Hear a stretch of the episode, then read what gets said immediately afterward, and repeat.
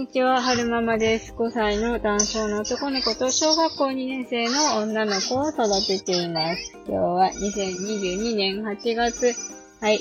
29日、月曜日に撮ってます。何してほしいな、はるくんは。えーっと、あら。えーっと、この間配信したのが、おね、うんと自己紹介。はい、何ですか？どうしましたか ?one? 帰るね、だって。この間配信したのが自己紹介。確か丸11のお姉ちゃんが生まれた時の話だったと思うんですけど、今日は、じゃあ、はるくんが生まれた時の話をしようかなって思います。何回か撮ってるんですが、甘くて撮り直してる感じですね。えー、っと、はるくんの時はお姉ちゃんと違って、えー、お腹に来るまではそんなに悩みはなかったですね。あれでもなんかどっかで喋ったような気がするな。あ、でも、うん、お姉ちゃんの時みたいに基礎体温とかそういうの測んなかった気がするんですよね。ただ、お腹に来てくれたって分かった時点で、えっ、と、日赤に行って前回同様のお薬を飲んでた。お姉ちゃんの時と同じような薬を飲んでたような気がします。で、大事に大事に育ててって、よし、と今回も、えー、9週目だったかな ?8 週目だったかなクリアしたと思って、えー、怖いな、この子大丈夫かな？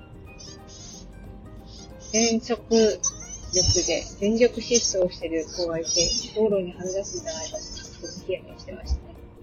えー、っと、そう。で、えー、なんとかかんとか、安定期が過ぎて、臨月入りましたってなった時に、なんかね、先生の、産婦人科、産科の先生のエコーの手が止まったんですよね。あれ？なんか先生、今回はちょっと長めに見てる感じがする。どうしたのかなって思ったら、ちょっとなんか心臓に、なんかちょっと、ななんて言うんでしょうね。異変がありそうなので、ちょっと小児科の先生に見てもらいましょうねっていうふうに言われて、えっ、と、日赤の小児科の先生にエコーで見てもらうことになったんですよね。で、えー、おそらく、過労視聴症だとは思うんだけど、ちょっと、確定はできませんってその時に言われて、で、選択肢として日赤で産むか、もしくは大学病院で産むかっていう選択肢があったんですよね。で、日赤で産めなくもないけども、もし、えー、赤ちゃんの方に何か、その産んで直後にトラブルがあった場合は、えー、日赤から大学病院に救急搬送しなきゃいけない可能性があるというふうに言われました。なので、やっぱり、はるくんの命の方が大事だと思ったので、日赤で産みたいなとは思ってたんですけど、大学病院に転院して、大学病院で産むことにしたんですよね。で、大学病院で、えー、再度エコーしてみてもらったら、えーと、ファロですねっていう風に先生の方から言われて、で、えっと、計画出産しましょうってことになったんですよね。あの、あのなんだろうね。生まれて出産した時に、と、万全の体制で、あの、医療スタッフが揃ってる状態で迎えたいから、えー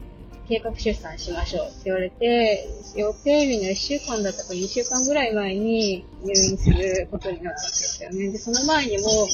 なんかお腹の張りが結構出てきてたりとかして、早めに出てきたんじゃないかみたいな、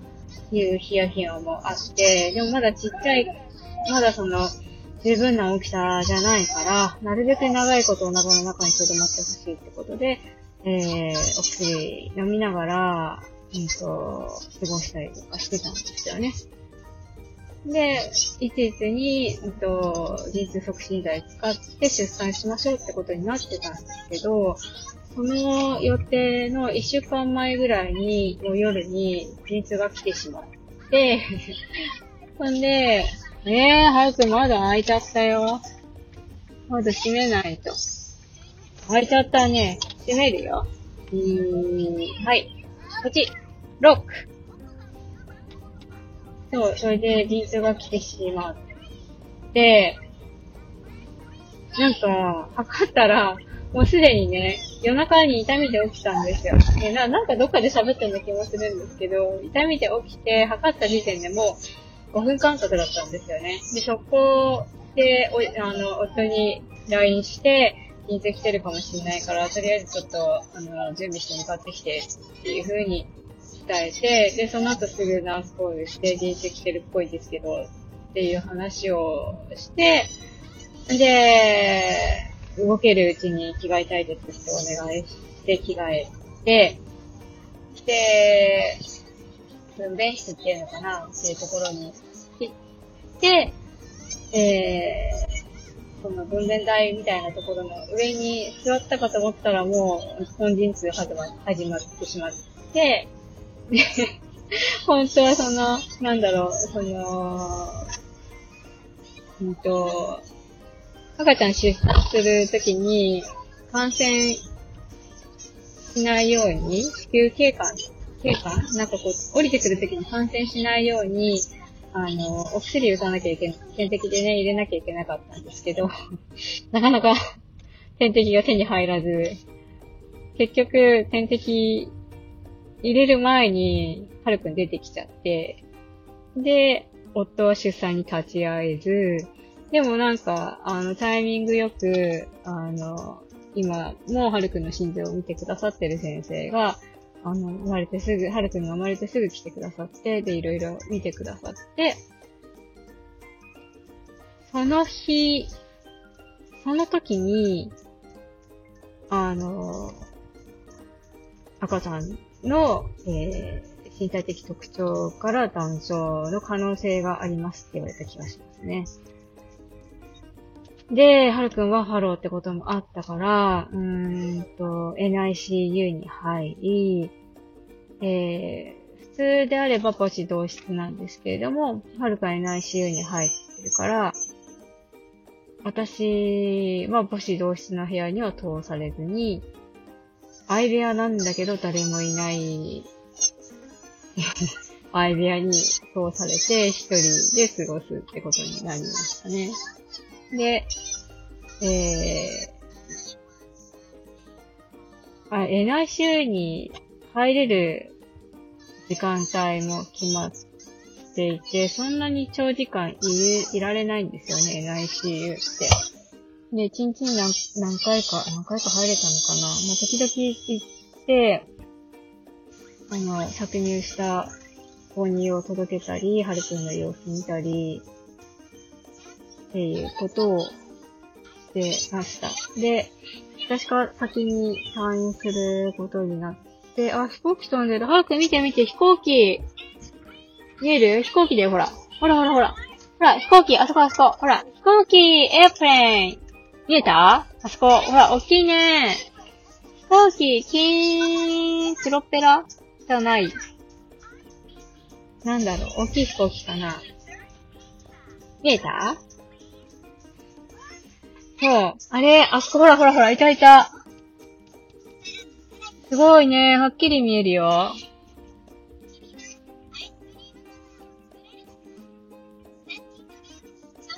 もう降りるとこだね。車輪が出てる感じがする。あ、出てる出てる。見えた？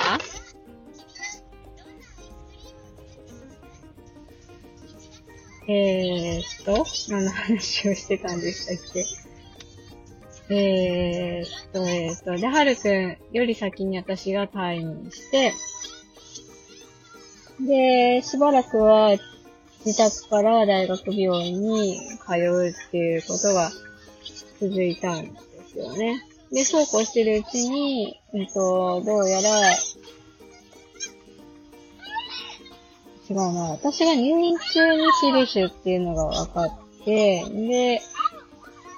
うんと、尿管の逆流があるっていうのも入院中、私がまだ入院中に分かっ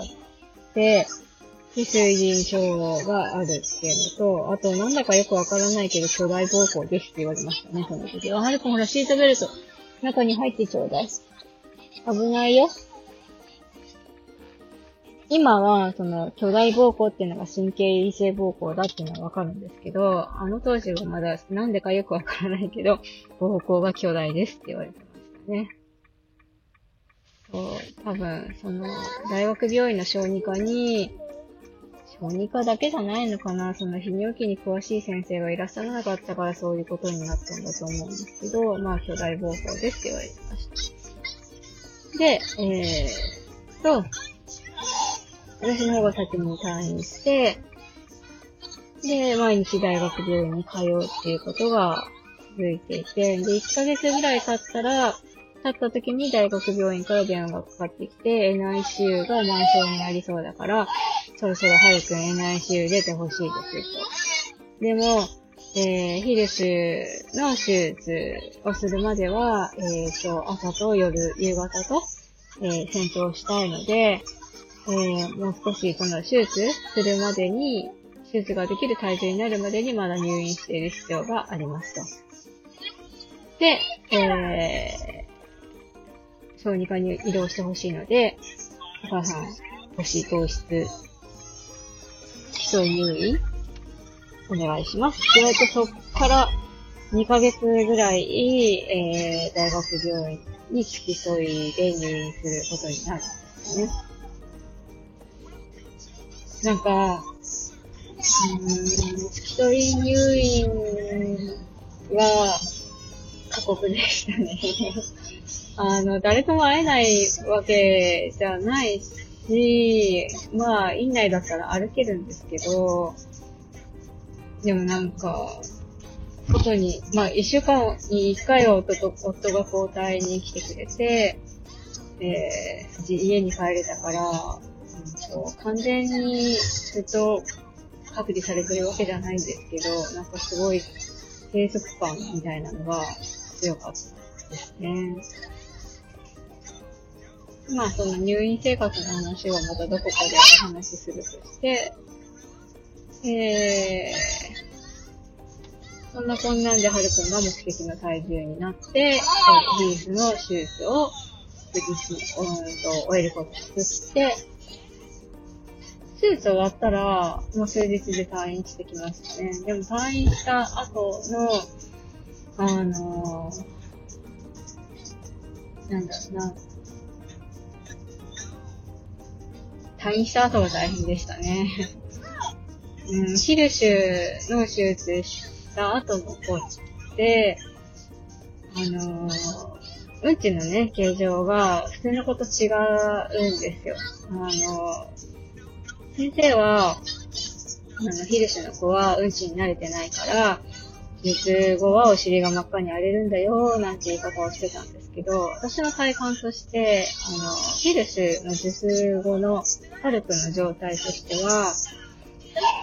あの、なんでしょう。ね下痢してるようなうんちがずっと続くんですよ。で、絶えず、なんだろう。うんちしてる、下痢してる感じ？なんか、お尻から汁みたいなのが出てくるし、で、拭いても拭いてもうんちが出るみたいな感じで、おむつ変えるのに30分かかったことも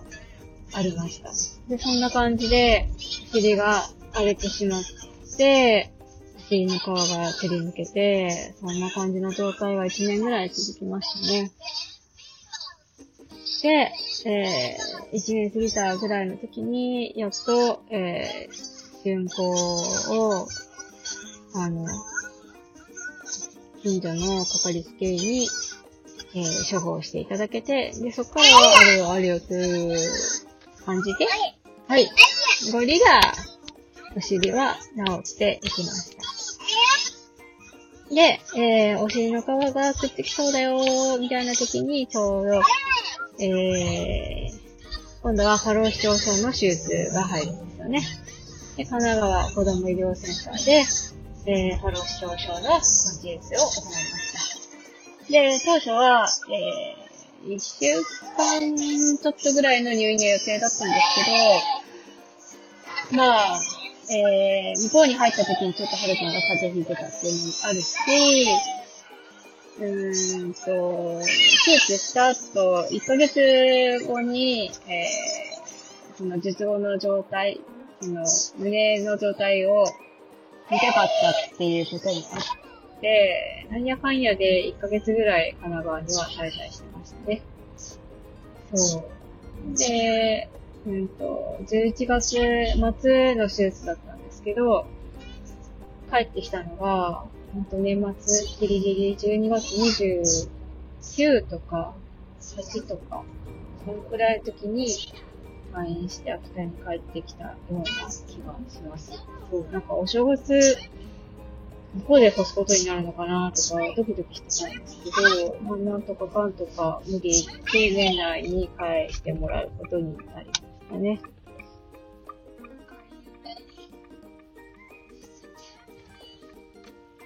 で、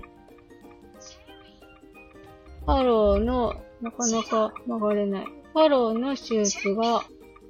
終わったら、えっと、その次ははるくんが保育園に入れることになって、今の保育園に入って、すごいなんかざっくり乱暴な紹介ですけどいいのかな？と保育園に入ることになって、それが2歳の時のお話で、その年、入園したその年の秋に今度は泌尿器系の手術がありましたね。あの、尿管逆流症のコンシールってことで、日赤で手術してもらいました。で、えっと、生まれてから一連の手術は大体その、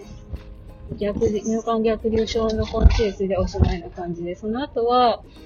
その次の年に、えー、神奈川子供病センターに行って、心臓カテーテルで、えっと、心臓の方大丈夫かっていう検査したぐらいでして、あとは、その後は、一回、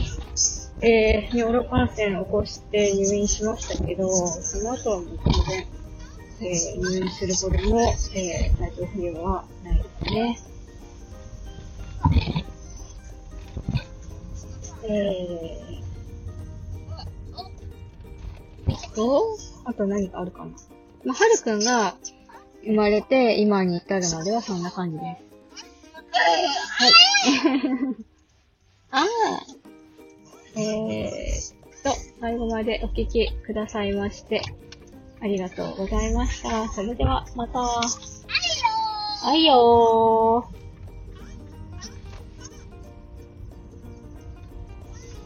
なんでしょうね。なんか、ちっちゃい時の話は楽しくお話ができるんですけど、子供が生まれてからの話は、なんだろうな。なんでだろう。上手に喋れない自分がいたりして、いろいろ盛りだくさんだからかな。はるくんに関しては、いろいろこう、いろんな、いろんなことが過ぎ去っていきましたからね。こう、全部一個一個のボリュームが大きいから、ちゃんと喋れないのかな。えっ、と、角道さんに着いたのでおしまいにしたいなって思います。最後までお聴きくださいまして、ありがとうございました。それでは、また。よし。